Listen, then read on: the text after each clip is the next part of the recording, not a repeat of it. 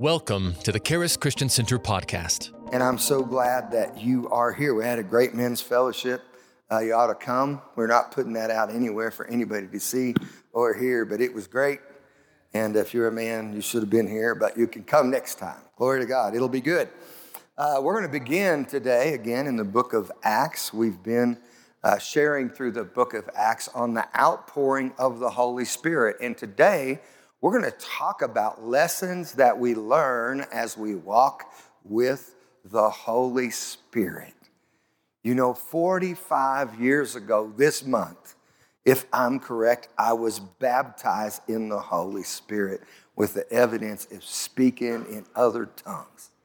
And it absolutely transformed my life. My life has never been the same. And you wouldn't even know, most of you wouldn't even know who I am. Probably nearly every person in this room wouldn't know who I am if I wasn't baptized in the Holy Spirit because I wouldn't be here. Amen?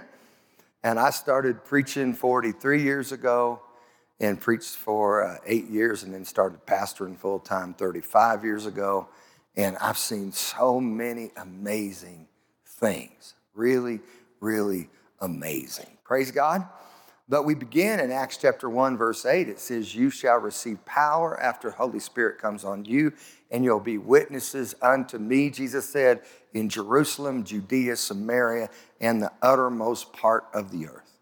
Then he told them to tarry in Jerusalem until they were endued or clothed with power from on high. So there were about 120 disciples that were tarrying in Jerusalem it was about 10 days after Jesus spoke to them after his resurrection, right? Before he ascended into heaven. He, he, he, was seen of them for 40 days and 40 nights. And they were praying in the upper room on the feast or the day of Pentecost. And on the day of Pentecost, as they were gathered together praying, it says that, uh, the sound of a rushing mighty wind entered the room and forked tongues of fire sat on each one of them, and they began to speak with other tongues as the Spirit gave them the utterance. There were devout Jews that had gathered together for the feast of Pentecost from every nation under heaven. And when they heard them speaking in their languages the wonderful works of God in praises to God, they said, What does this mean? And Peter got up and preached to them and said in Acts chapter 2, verse 17, he says, In the last days, saith God, he was quoting from Joel, the prophet Joel, I will pour out of my spirit on all flesh, and your sons and your daughters will prophesy, and your old men will see visions or dream dreams, and your young men will see visions. I'll pour out of, of my spirit on your servants and, my, and your handmaidens he goes on to say that whoever will call on the name of the Lord shall be saved. That was the initial outpouring of the Holy Spirit. But it didn't stop there. He went on to say in verse 39 this promises to you and to your children, as many as are far off, even as many as the Lord our God shall call. It's to nations and generations. In Acts chapter 8, Philip went down to Samaria and preached Christ to them. And when they saw the miracles that he did and heard the demons come out, they received his word with great joy and they received Jesus as their Savior. They were baptized in the name of Jesus. When the apostles at Jerusalem heard what had happened at Samaria, they sent to them Peter and John. And Peter and John, now they were already saved, they were already baptized in water. But Peter and John went there and laid hands on them, and they received the Holy Spirit. Then in Acts chapter 10, there was an Italian man. His name was Cornelius. He was a good man. He prayed, he gave alms, he gave to the poor. But he had a vision as he was praying, and he saw, right, a, a person. The angel of the Lord spoke to him and actually said, I want you to send over to Joppa. There's a man, Peter, he's staying at Simon the tanner's house by the seaside. And you go and get him, and he'll tell you what you need to do. So he sent three men the next day. They went over there. Peter was praying about noon and he saw this sheet come down from heaven. It had pork chops and bacon and ham. Hallelujah. Pork ribs, chicken, right? The chicken was okay. Uh, amen. It, it had, uh, you know, all these things shrimp and catfish that good Jews couldn't eat. And he, and he said, Arise, Peter, kill and eat. He said, No, I'm a good Jew. I've never eaten stuff like it. Never eaten unclean. And it went into heaven and then it came down again. And the same thing happened. Peter said, No, I'm a good Jew. I've never eaten this. I've never touched anything like this. How many of you know everything is better with bacon? And so, uh, you know, but he just said no. And, and uh, I got to tell you a story. I have this missionary that I went to the, the Ukraine with, and I actually uh, flew into Germany, and I was in Belgium and in Luxembourg and in Germany and in Poland and Ukraine with him. And this missionary, when he ever came to America, he would he was he's from uh, Sweden, and he he married a Chinese missionary's daughter from China, but he would never eat pork. And so I went on this mission trip with him into the Ukraine. And when we were going through Poland on the way, because we drove across Germany and then across Poland into the Ukraine, we, we, we stopped and we ate, and he ate this white steak. It was a pork fillet. this missionary that would never touch these things. And anyway, hallelujah. We got to the Ukraine. When we got to the, uh, the Ukraine, the, the, the line to go in the Ukraine of semis was like way over a mile long. And he just blasted by the line. We had a half size semi truck full of food, full of Christian materials, teaching materials. He blew by all of them and he drove right into the, drove right through no man's land, right into the middle of the gate and parked. And then he went out there and he was he spoke like five languages. So he was he, he was telling them in some different languages. But, but I was like, What are you doing? He said, God's people go to the front of the line. Amen. So once in a while, Barbara's commenting on my drive, and I say, God's people go to the front of the line. Hallelujah. anyway, anyway, that, uh, that may not be, my, my driving might need some sanctification. Uh, hallelujah. But, but, anyway, God's people go to the front of the line. Hallelujah. I always remember it. And, and so he gets out in the, in the gate you know, and we're parked there no man's land. They're jumping out with machine guns and they're hollering at him. And he said, Humanitarian aid, humanitarian aid. And they're, they're all hollering at him in some other language. And he's like, Humanitarian aid, humanitarian. Finally, they're just like, Oh, just go on. And they open the gate and let us through. Hallelujah. Well, we didn't have 10 days to be in line. Hallelujah. We had to go minister to people and preach the gospel and give out aid, praise God, to these believers Hallelujah. But he was a great man of God. I supported him for years and years. He went home to see Jesus. We still support his wife. Praise God. God's people go to the front of the line. But Peter said, No, no, no, no, no. I've never done this. I'm a good Jewish person. I've, I've never eaten pork and never eaten shrimp and catfish and all the bacon, all these wonderful things. And after the third time it went up, the Lord spoke to him and said, There are three men at the gate that seek you. Rise, go with them, don't doubt anything. Cornelius, this thing was so supernatural. Uh, he got gathered his friends and family together, had a whole group waiting, and when Peter came, he was preaching Jesus to them, and they believed on Jesus, and the Holy Ghost fell on them, and they began to speak with tongues and magnify God. So the outpouring of the Holy Spirit started in Jerusalem with Jews. It went to the Samaritans. It went to the Gentiles. And then in Acts chapter 19, Paul was preaching to the Ephesian elders of John the Baptist.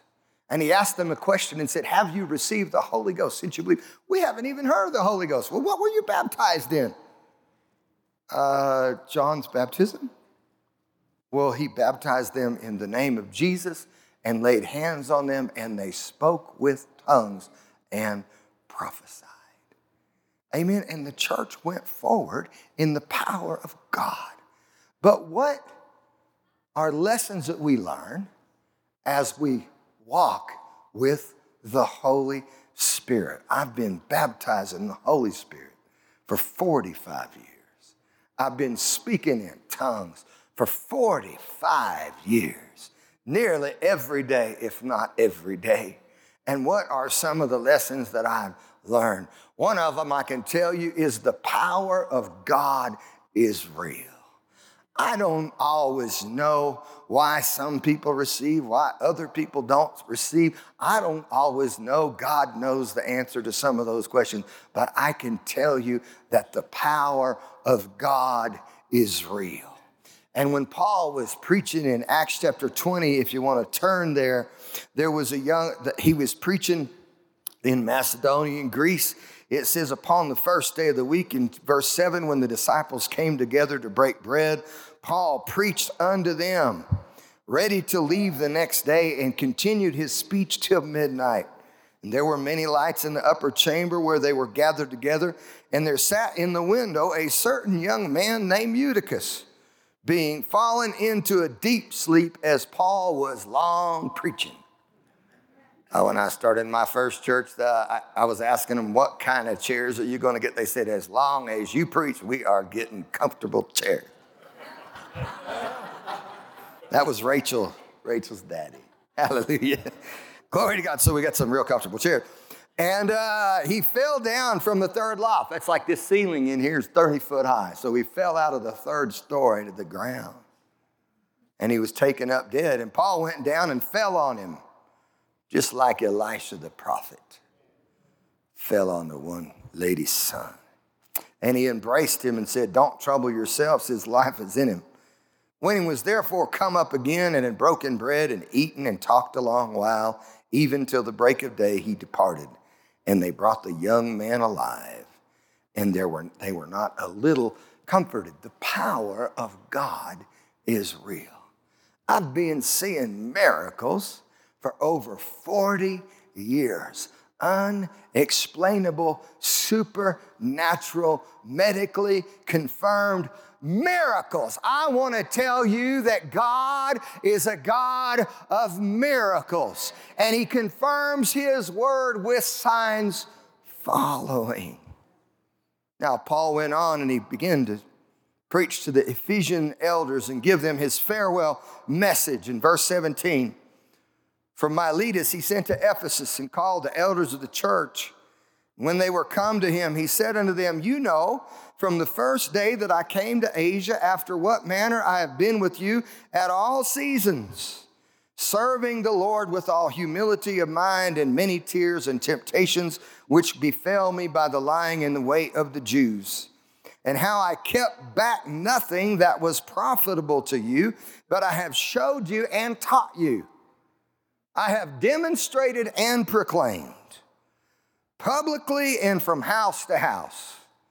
I've demonstrated where I'm teaching publicly and individually from house to house. I have lived it and taught it, testifying both to Jews and also to the Greeks. Repentance toward God and faith toward the Lord Jesus Christ. He said, I preach the same message to the Jews that I preach to the Gentiles repentance toward God and faith in Jesus. And now I go bound in the Spirit to Jerusalem, not knowing the things that would befall me there, except the Holy Ghost witnesses in every city, saying that bonds and afflictions will abide me. Do you know? Paul said, Hey, I know there's trouble, but I am pursuing the plan and the purpose of God for my life.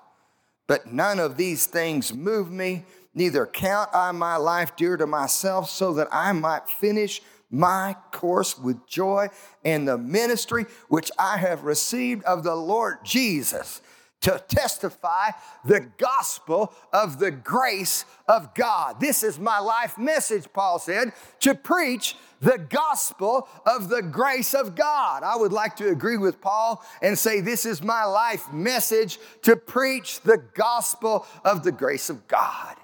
In fact, I received a very encouraging word from overseas where some students had been listening to my teaching and they said that they loved my teaching on the law and grace. It was so encouraging.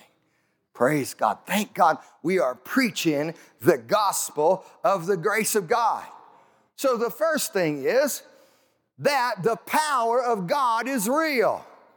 The second thing is that when you preach the grace of God, when you preach the gospel of Jesus Christ, the gospel, the message of grace, releases the power of God. You are a candidate for the power of God because of what Jesus did in his death, burial, and resurrection.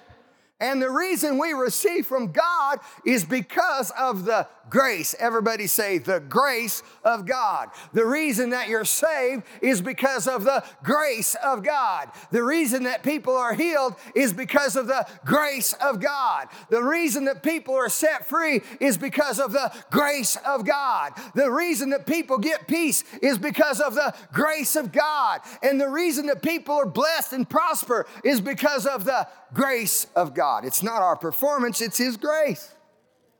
Verse 32, he was going on and he said, Now, brethren, I commend you to God and the word of his grace, which is able to build you up and give you an inheritance among all those who are sanctified. Thank God. He said, I am giving you to God and the word of His grace. The word of His grace will build you up. The word of His grace will strengthen you. The word of His grace will help you. Amen. He says, for this purpose, it will build you up and give you an inheritance. You want to have an inheritance. You want to receive healing. You want to receive the promises of God. Rely on the grace of God. Amen. When the grace of God, when the gospel of Jesus is preached, the power of God is released. Acts 4:33 says with great great power gave the apostles witnesses of the resurrection of the Lord Jesus and great grace was upon them all. If you want to see the power of God released, you need to preach the gospel of the grace of God. Tell people about Jesus. Jesus died for your sins. Jesus took your sin. Jesus took your anxiety. Jesus took your sickness. Jesus took took your poverty, and in change, He gave you righteousness, He gave you peace, He gave you health, and He gives you wealth. You don't like that, but you ain't reading the same Bible I'm reading.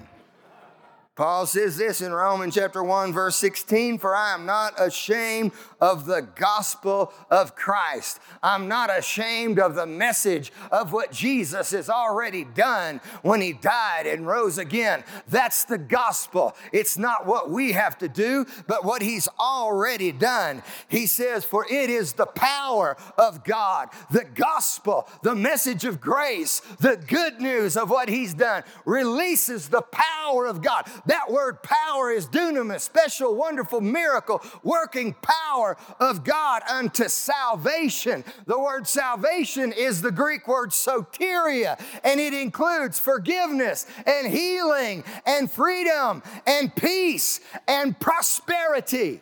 Some people don't like that. But if you go, go study the Greek word soteria for salvation right here in Romans 1:16 in the Strong's Concordance, you'll find that I'm telling you the truth. If you'll study the Greek word for saved or saved, sozo, you'll find that it includes forgiveness and healing and freedom and peace and provision. You know why I receive it? Because I believe it. It's the power of God to salvation. The word salvation in the Old Testament is the Hebrew word Yeshua, and it includes forgiveness and healing and peace and protection and pr- prosperity. See, some people don't believe it, therefore they don't receive it. It's the power of God to salvation to everyone. The gospel is for everyone, everyone who believes it to the Jew first Hallelujah. And also to a Greek. You know what? We were holding this D20 forum, and this little, you know, girl, probably 14, 15 years old, got up and she said, Well, I'm Jewish and I've been attacked at school because I'm Jewish. And, and you know, she asked, you know, our candidates, our conservative candidates, the others chose not to come because the meeting was being held in the church.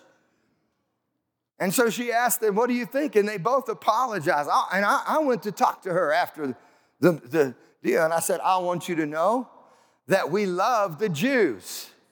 Hallelujah, that God loves the Jews. And if you study the Bible, in fact, if you study the book of Romans, it's not only an Old Testament thing. You see, Romans is, is the revelation of righteousness. It's God's plan for righteousness for the Jews and for the Gentiles. And the Jews receive righteousness just like the Gentiles receive righteousness by faith in Jesus. And it tells you how that works in the first eight chapters. And then Romans 9, 10, and 11 tell you God's plan of righteousness for Jews and Gentiles, and the Jews have not been left out.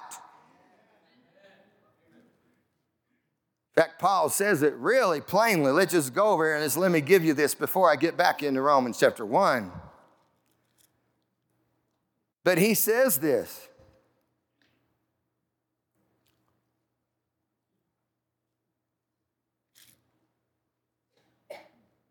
Well, I'm looking for it. In Romans 11, verse 1, he says this I say then, has God cast away his people? He's talking about the Jews. Has God thrown him out? Is God's promises to Israel still good? Has God cast away his people? God forbid. Shall we continue in sin that grace may abound? God forbid. Shall their unbelief make the faith of God without effect? God forbid. Has God cast away his people? God forbid. He says, For I'm also an Israelite of the seed of Abraham and of the tribe of Benjamin. So I talked to this young lady and I said, I want you to know that we love the Jewish people. In fact, we have a family. Dr. Henderson's brother in law is in Israel, and his his, you know, he married an Israeli woman, and they are in Israel. And their daughter was in one of these places that Hamas came and attacked, and they shot everybody and killed everybody in that place. But God protected Dr. Henderson's niece because she was on leave and she wasn't there. And if anybody is opposed to Israel fighting back against these terrorist attacks, you're crazy. If you come to my house and intend to kill my family, listen, I'm going to fight back. Amen? So Lawson Purdue is pro Israel. Write it down and Charis Christian Center is pro Israel. Write it down. And I will never make an apology for it. And if you believe the Bible, you believe that. And the people that don't believe that just don't believe the Bible, the Old Testament, or the New Testament, period. All right, let's go back to Romans 1:16. I'm not ashamed of the message of Jesus I'm not ashamed of the gospel of Christ, of the good news, for it releases the power of God to salvation, to forgiveness, to healing, to freedom, to peace and provision to everyone who believes it, to the Jew first and also to the Gentile. For therein, in the gospel, the righteousness of God has been revealed from faith to faith, according as it is written, the just shall live by faith. This question came up at a, for, a forum earlier this week in another place, and they asked, you know, Derek Wilburn, who's here this morning, and Amy Shandy and these other two liberal candidates, are you opposed? Uh, how are you with Christian values taught, being taught in the school? And the, the liberal candidates who claim to be Christians for their life both fumbled the question very badly. But Derek Wilburn answered I no, I, I, I am not opposed to Christian values being taught in the school. The, the one candidate said, he said, Well, I, I don't even know what Christian, you've been a Christian your whole life and don't know what Christian values are. So Derek said, Let me explain what they are their love, their peace, their acceptance, their forgiveness, their generosity. So I went back after this deal, and I was going to talk. I talked a minute to the young Jewish girl, and her mama was there. And I told her, listen, I love Jews. I got Jewish friends at my gym. Some of them aren't politically where I'm at, but I love them. They love me. And she says, Well, I just don't know how I am with Christian values being taught in the schools. I'm a Jew. And you know what I told her? I said, Well, I think we call it the Judeo Christian ethic. And I hope those words are reverberating through her brain over and over and over and over and over and over. The Holy Spirit will use, I believe, those words. See, sometimes people just don't think straight. So you got to share a little truth in the gospel. The gospel's for the Jews and the Gentiles, for in the gospel, right standing with God has been revealed from the faith of the Jew to the faith of the Gentile. As it's written, the just shall live by faith. My son Peter went to Princeton University and took a class at Princeton University. Did you know Princeton University was started as a school for ministers and attorneys? He took a class on the book of Romans and they asked him this question. They said, Is this for the Jews or for the Gentiles? I said, Yes. It's God's plan of righteousness for the Jews and God's plan of righteousness for the Gentiles. And we all get it the same way. It's called faith in Jesus. Amen. But when we preach the gospel, when we preach the grace of God, when we preach the message of what Jesus has already done, that He took our sickness and our sin and our anxiety and our poverty on the cross, it releases, the gospel releases the power of God. The third thing that I have learned as I've walked with God and with the Holy Spirit is there is a divine purpose for your life. And along with the divine purpose for your life, there are divine appointments. In Acts chapter 23, let's go there and look really quickly. Notice this. Acts 23, Jesus speaks to Paul. He's been testifying to the Jews, testifying to the council. It looks like his life is going to be taken. Verse 11, Acts 23, verse 11. The following night, the Lord stood by him and said, Be of good cheer, Paul, for as you have testified of me in Jerusalem, so must you bear witness of me also at Rome. There is a divine purpose for your life, and there are divine appointments. Do you know what? You need to make your divine appointments so you can fulfill your divine purpose. Now, the Jews, right, the religious ones, right, were already fighting him. And he went through difficulty. And they took him and tried him. And Festus the governor tried him, and he testified to Festus. And Agrippa the king tried him above that. And you know what? He testified to Agrippa. But he appealed to Caesar. And they said, To Caesar you've appealed, to the emperor, to the emperor you must go. And number of times it didn't look like he was going to get there.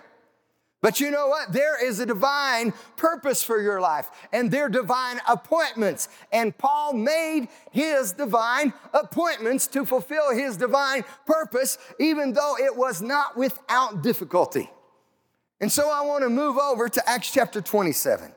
And in Acts chapter 27, Paul was now on a ship and he was on the way to Rome to testify before Caesar, just like Jesus said he would. And when they were on the, on the way, did you know what? It says in verse 7 that the ship sailed slowly many days, Acts 27, verse 7, and scarce were come over against Cnidus, and the wind did not suffering them. They sailed under Crete over against Salome, and hard passing it, they came unto a place called the Fair Havens, near where was a city of Lasea. And when much time was spent and sailing was now dangerous because the fast was not already past, Paul admonished them and said, Sirs, I perceive that this voyage will be with hurt and much damage, not only of the, of the lading, the cargo, and the ship, but also of our lives. Nevertheless, the centurion believed the master and owner of the ship. He was a Roman ruler that was taking these prisoners among other people and things. to Rome. He believed them more than those things which were spoken by Paul.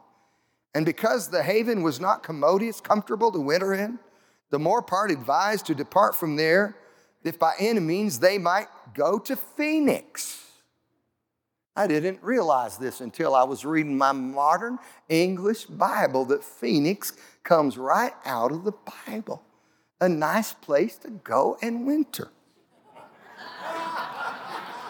And there to winter, which is a haven of Crete that lies towards the south and the northwest. And when the south wind blew softly, in verse 13, supposing that they had obtained their purpose and loosing from there, they sailed close to Crete. Not only that, they arose against it, a tempest wind. Uh, they got in a cyclone, and the ship was caught and could not bear up in the wind, so they let it drive. And they ran it under a certain island, which is called Clauda, which we had much work to come by the boat. And when they'd taken up, they used helps undergirding the ship and fearing lest they would fall into the quicksands, they struck sail and they were driven. And they, being exceedingly tossed and tempest, the next day lightened the ship. They began to throw out the cargo. And the third day, with our own hands, the tackling of the ship. Verse 20 says, And when neither the sun nor stars in many days appeared, and no small tempest, I mean, they were in a bad storm. All hope that they would be saved was then taken away. After long abstinence, Paul stood forth in the midst of them and said, Sirs, you should have listened to me. no joke. And not to gain this harm and loss. And now I exhort you to be of good cheer, for there will not any man's life be lost, just the ship. For there stood by me this night an angel of God, of whose I am, whose I serve. Who do you serve and whose are you? An angel of God stood by me and said to me, Fear not, Paul, you must be brought before Caesar. You've got a divine appointment to make. There's a divine purpose for your life. And God has given to you all those who sail with you. Wherefore, sirs, be of good cheer, for I believe God. One person can believe God for a multitude, that it will be even as it was spoken to me. Howbeit, we're going to have a shipwreck. We're going to be cast on a certain island. When the 14th night was come, they were driven up and down, and Adrian at midnight the shipmen deemed that they were close to a country and they sounded and they could hear it was so far away. And then they were closer. They feared lest they would fallen on the rocks. And they threw four anchors out of the stern and wished for the day. And the shipmen were about to flee out of the ship. Paul told them, Listen, if you get in that boat, your lives are going to be lost. When they threw the lifeboat out, so they just cut it off and let it go. Paul, Paul said, Except they abide in the ship, they will not be saved. So they cut the ropes off and let it go. Another word. It's interesting how you get a little bit of revelation and you keep moving forward and you get more revelation and you keep getting moving forward and you get more revelation. That's how, that's how the Holy Spirit works when you walk with Him. So it says in verse 20, 33, while the day was coming, Paul besought them all to take food and said, This is the 14th day that you've tarried and continued fasting and taken nothing. Wherefore I pray you take some food, for this is for your health, for there will not a hair fall from the head of any one of you. Praise God. You're not going to, we're going to lose the ship. We're going to lose the tackle. we're, we're, we're going to lose the, the cargo. But you're not going to lose a hair of your head. And when they thus spoken, he took bread and gave thanks to God in the presence of them all. And when he had broken it, he began to eat. And they were all of good cheer and ate some food. They went in the ship 203 score and 16 souls, 276 people. Guess what? Paul had a captive audience. First, nobody wanted to hear what he said. Now, everybody wanted to hear what he said.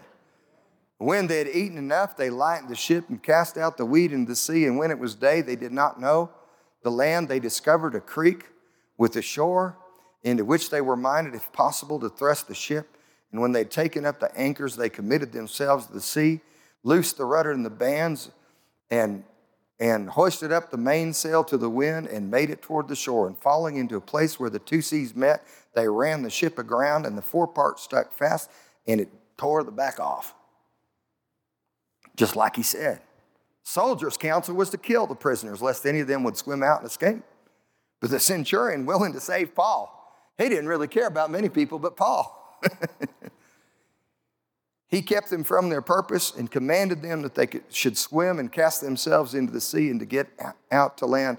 And the rest of them, some on boards and some of broken pieces of the ship, also it came to pass they all escaped safe to land, just like he said. Lessons we learn as we walk with the Holy Spirit. The power of God is real. The gospel releases the power of God. There's a divine purpose for your life, and with that divine purpose are some divine appointments. The next one is the devil can't stop it. How many of you know the devil is not who he used to be?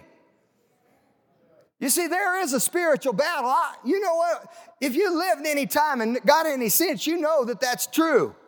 And some of our grace people don't want to talk about that right? But you read Ephesians chapter 6, 12, and it's real. And I've read it in 20 translations, and I don't care which one you read it in, it says there is a spiritual battle. Read 2 Corinthians 10, verse 4 and 5. There is a spiritual battle. But the fact is, the devil is a defeated foe, and we have authority over the devil. So take your authority and don't let the devil beat you from here to there. Do you know what? We've been in some battles at this church for the last three and a half, four years, and we're still overcoming. But we are overcoming and we are winning in the name of Jesus. Hallelujah. Sometimes you just got to stay with it. We went through a battle in the first part of August. I was in, sat in federal court and, and listened to four days of lies. And I felt I was sleeping about three hours a night, and I got home on Thursday night, felt like I was so defeated. Felt so defeated. That night I finally got to bed and got to sleep, slept a little bit, and got up the next morning. And Barbara said, You need to call Paul and Corey Stewart. They're members, they're in other states right now. But I called and Corey answered the phone. But there was something on the inside of me that said it, it's not over yet. It's not, everything looked like it was lost. Everything looked like it was done. Everything looked like it. But I called Corey and she said, it's not over till it's over. And it was the Holy Spirit. She said, Lawson, God is saying it's not over till it's over. And I'll tell you when it's over. But I'm telling you, it's coming our way. In fact, I had a call that I put on Friday because they said they were going to go one way and then they kind of rescinded. And I told them in no uncertain terms if you're going to do that, you're going to have a fight on your hands. And this time it's not going to be a building company. This time it's going to be Lawson Perdue, and I'm going to win.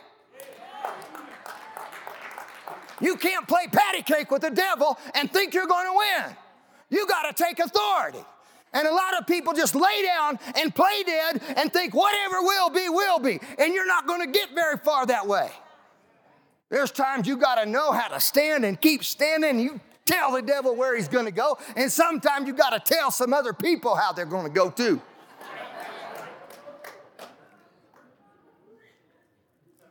Hallelujah. And I'm telling you, I got a call, made a call yesterday morning early. And I said, hey, they said, it's coming your way. Hallelujah. It's coming your way. It's coming your it, it's the working of a miracle. It's a process. It's a process, but it's coming our way in Jesus' name. And we're going to have a good end. It's already much, much better. Hallelujah. But we're going to have a good end. Hallelujah. It's not over till it's over. Amen. And the devil isn't what he used to be. And the devil can't stop you from God's purpose for your life. You know what? The religious people tried to fight Paul and they couldn't win. And they took him to the government. He went to the governor and he went to the king. And now he's on his way to the emperor and they couldn't win. And now he's in a storm. And the, guess what? Once in a while, when you're following God, you get in a storm. Jesus told his disciples to get in the boat a couple times, and they got in a storm. But Jesus came walking on the water and would have passed him by. But when they cried out, he came and he helped them through the storm. I'm telling you, the Lord that told you to get in the boat will get you to the other side. Amen. But you keep your faith in Jesus. Jesus got in that boat and said, What's wrong with you, boys? Where is your faith? Hallelujah. You don't have to have a meltdown. Barbara said, Pastor Lawson, I'm so tired of hearing you talk about that thing. I said, Well, I got it on the inside, I'm going with it. Glory to God. Let me tell you, I hate the devil and his works. Hallelujah. And I hate to lose. Some of you lose because you just give up and say, Well, that just must have been the will of God. No, it wasn't the will of God. It's a battlefield, brother, not a recreation room. It's a fight, and it's not a game. Hallelujah. It's been a fight, Derek and Renee, but you're winning. Renee, you're winning. In the name of Jesus, you're winning. You're winning. You're winning. You're winning. You're winning. And you'll overcome every attack of the devil. And you got to tell the devil sometimes, give it back. Get your hands off my property. Get your hands off my people. It's really not about you. The devil's trying to stop you from filling your God given purpose in God's divine appointments. But you keep believing, and you keep standing, and you keep speaking, and you keep winning. The government couldn't stop him, and the storm couldn't stop him. And then he gets to land. Guess what? He's got a captive audience. Everyone on the boat was there when they were all escaped, chapter 28, verse 1. Then they knew that the island was called Melita, and the barbarous people showed up with no little kindness, and they kindled a fire, and they received every one because of the presence of the rain and because of the cold. And when Paul gathered a bundle of sticks and laid them on the fire, they came a snake out of the heat and fastened on his hand. And when the barbarians saw the venomous beast hang on his hand, they said, No doubt he's a murderer, and even though he escaped the sea. This is how the world thinks. Vengeance suffers him not to live. But when he shook off the beast into the fire and felt no harm, they looked and he should have swollen up or fallen down dead suddenly. But afterward, they looked for a great while and saw no harm. And they changed their minds and said, He's a God. Hallelujah. Do you know what?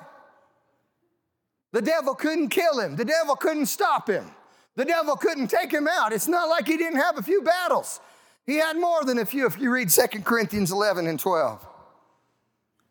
It says in verse 7 In the same quarters were possessions of the chief man of the island. His name was Publius, who received us and lodged us three days courteously. And it came to pass that the father of Publius lay sick of a fever with a bloody flux, to whom Paul entered in and prayed and laid hands on him and healed him. Hallelujah. You know what? It looked like the devil was winning, but Paul said, You know, I'm going to make a revival out of this train wreck. Hallelujah. Amen. So when this was done, others also which had diseases in the island came and they were healed. Praise God, they just turned it around. I'm telling you, it may look like you're in a battle. It may look like you're in a fight. It may look like you're somewhere where you didn't think you was ever going to be, but turn it around. Take authority over the situation. And what the devil means for bad, you turn around for good. Look at verse 23. Paul just kept preaching. And when they had appointed a day, there came many to him to his lodging when he expounded and testified the kingdom of God and persuading concerning Jesus out of the law of Moses and the prophets from morning till evening. And some believed the things which were spoken, and some believed not. You know what? Some people believe and some people doubt. Some people believe it and receive it, and some people do without it, but that doesn't change it. The gospel is still true. The word of God still works. And did you, when you preach the word, signs follow the preaching of the word of God. So keep preaching what God says. Keep saying what God says. Keep teaching the promises of God. Te- keep teaching what, amen. And you know what? There's going to be some people get it. Amen. Let's read verse 20, verse 30 and 31. Paul dwelt two years in his own hired house. Praise God. Some people think Paul was a poor man. Well, then why'd the king keep him around a while trying to get some money out of him?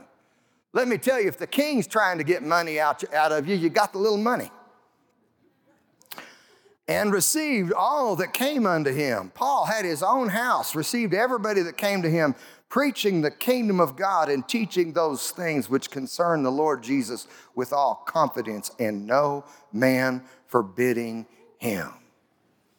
Amen. My conclusion things we learn as we walk with the Holy Ghost. The power of God is real. The preaching of the gospel, the grace of God, releases the power of God. There is a divine purpose for your life and divine appointments. That doesn't mean you're not going to have some battles. But the devil is already a defeated foe, so take your authority and win on every realm. And last of all, signs follow the preaching of the word, so keep telling the word of God. Amen. I got one more chapter to talk about. It's Acts chapter 29. You say Acts 29, that's not in my Bible. That's you, and that's me. That's everyone who will believe and receive. Amen? And as we believe and receive, we take the gospel to the world through the power of the Holy Spirit. God bless you. I love you. Thank you for listening to the Charis Christian Center podcast. If you would like to receive prayer, product, or more information about the ministry, go to www.charischristiancenter.com or call us at 719 418 4000.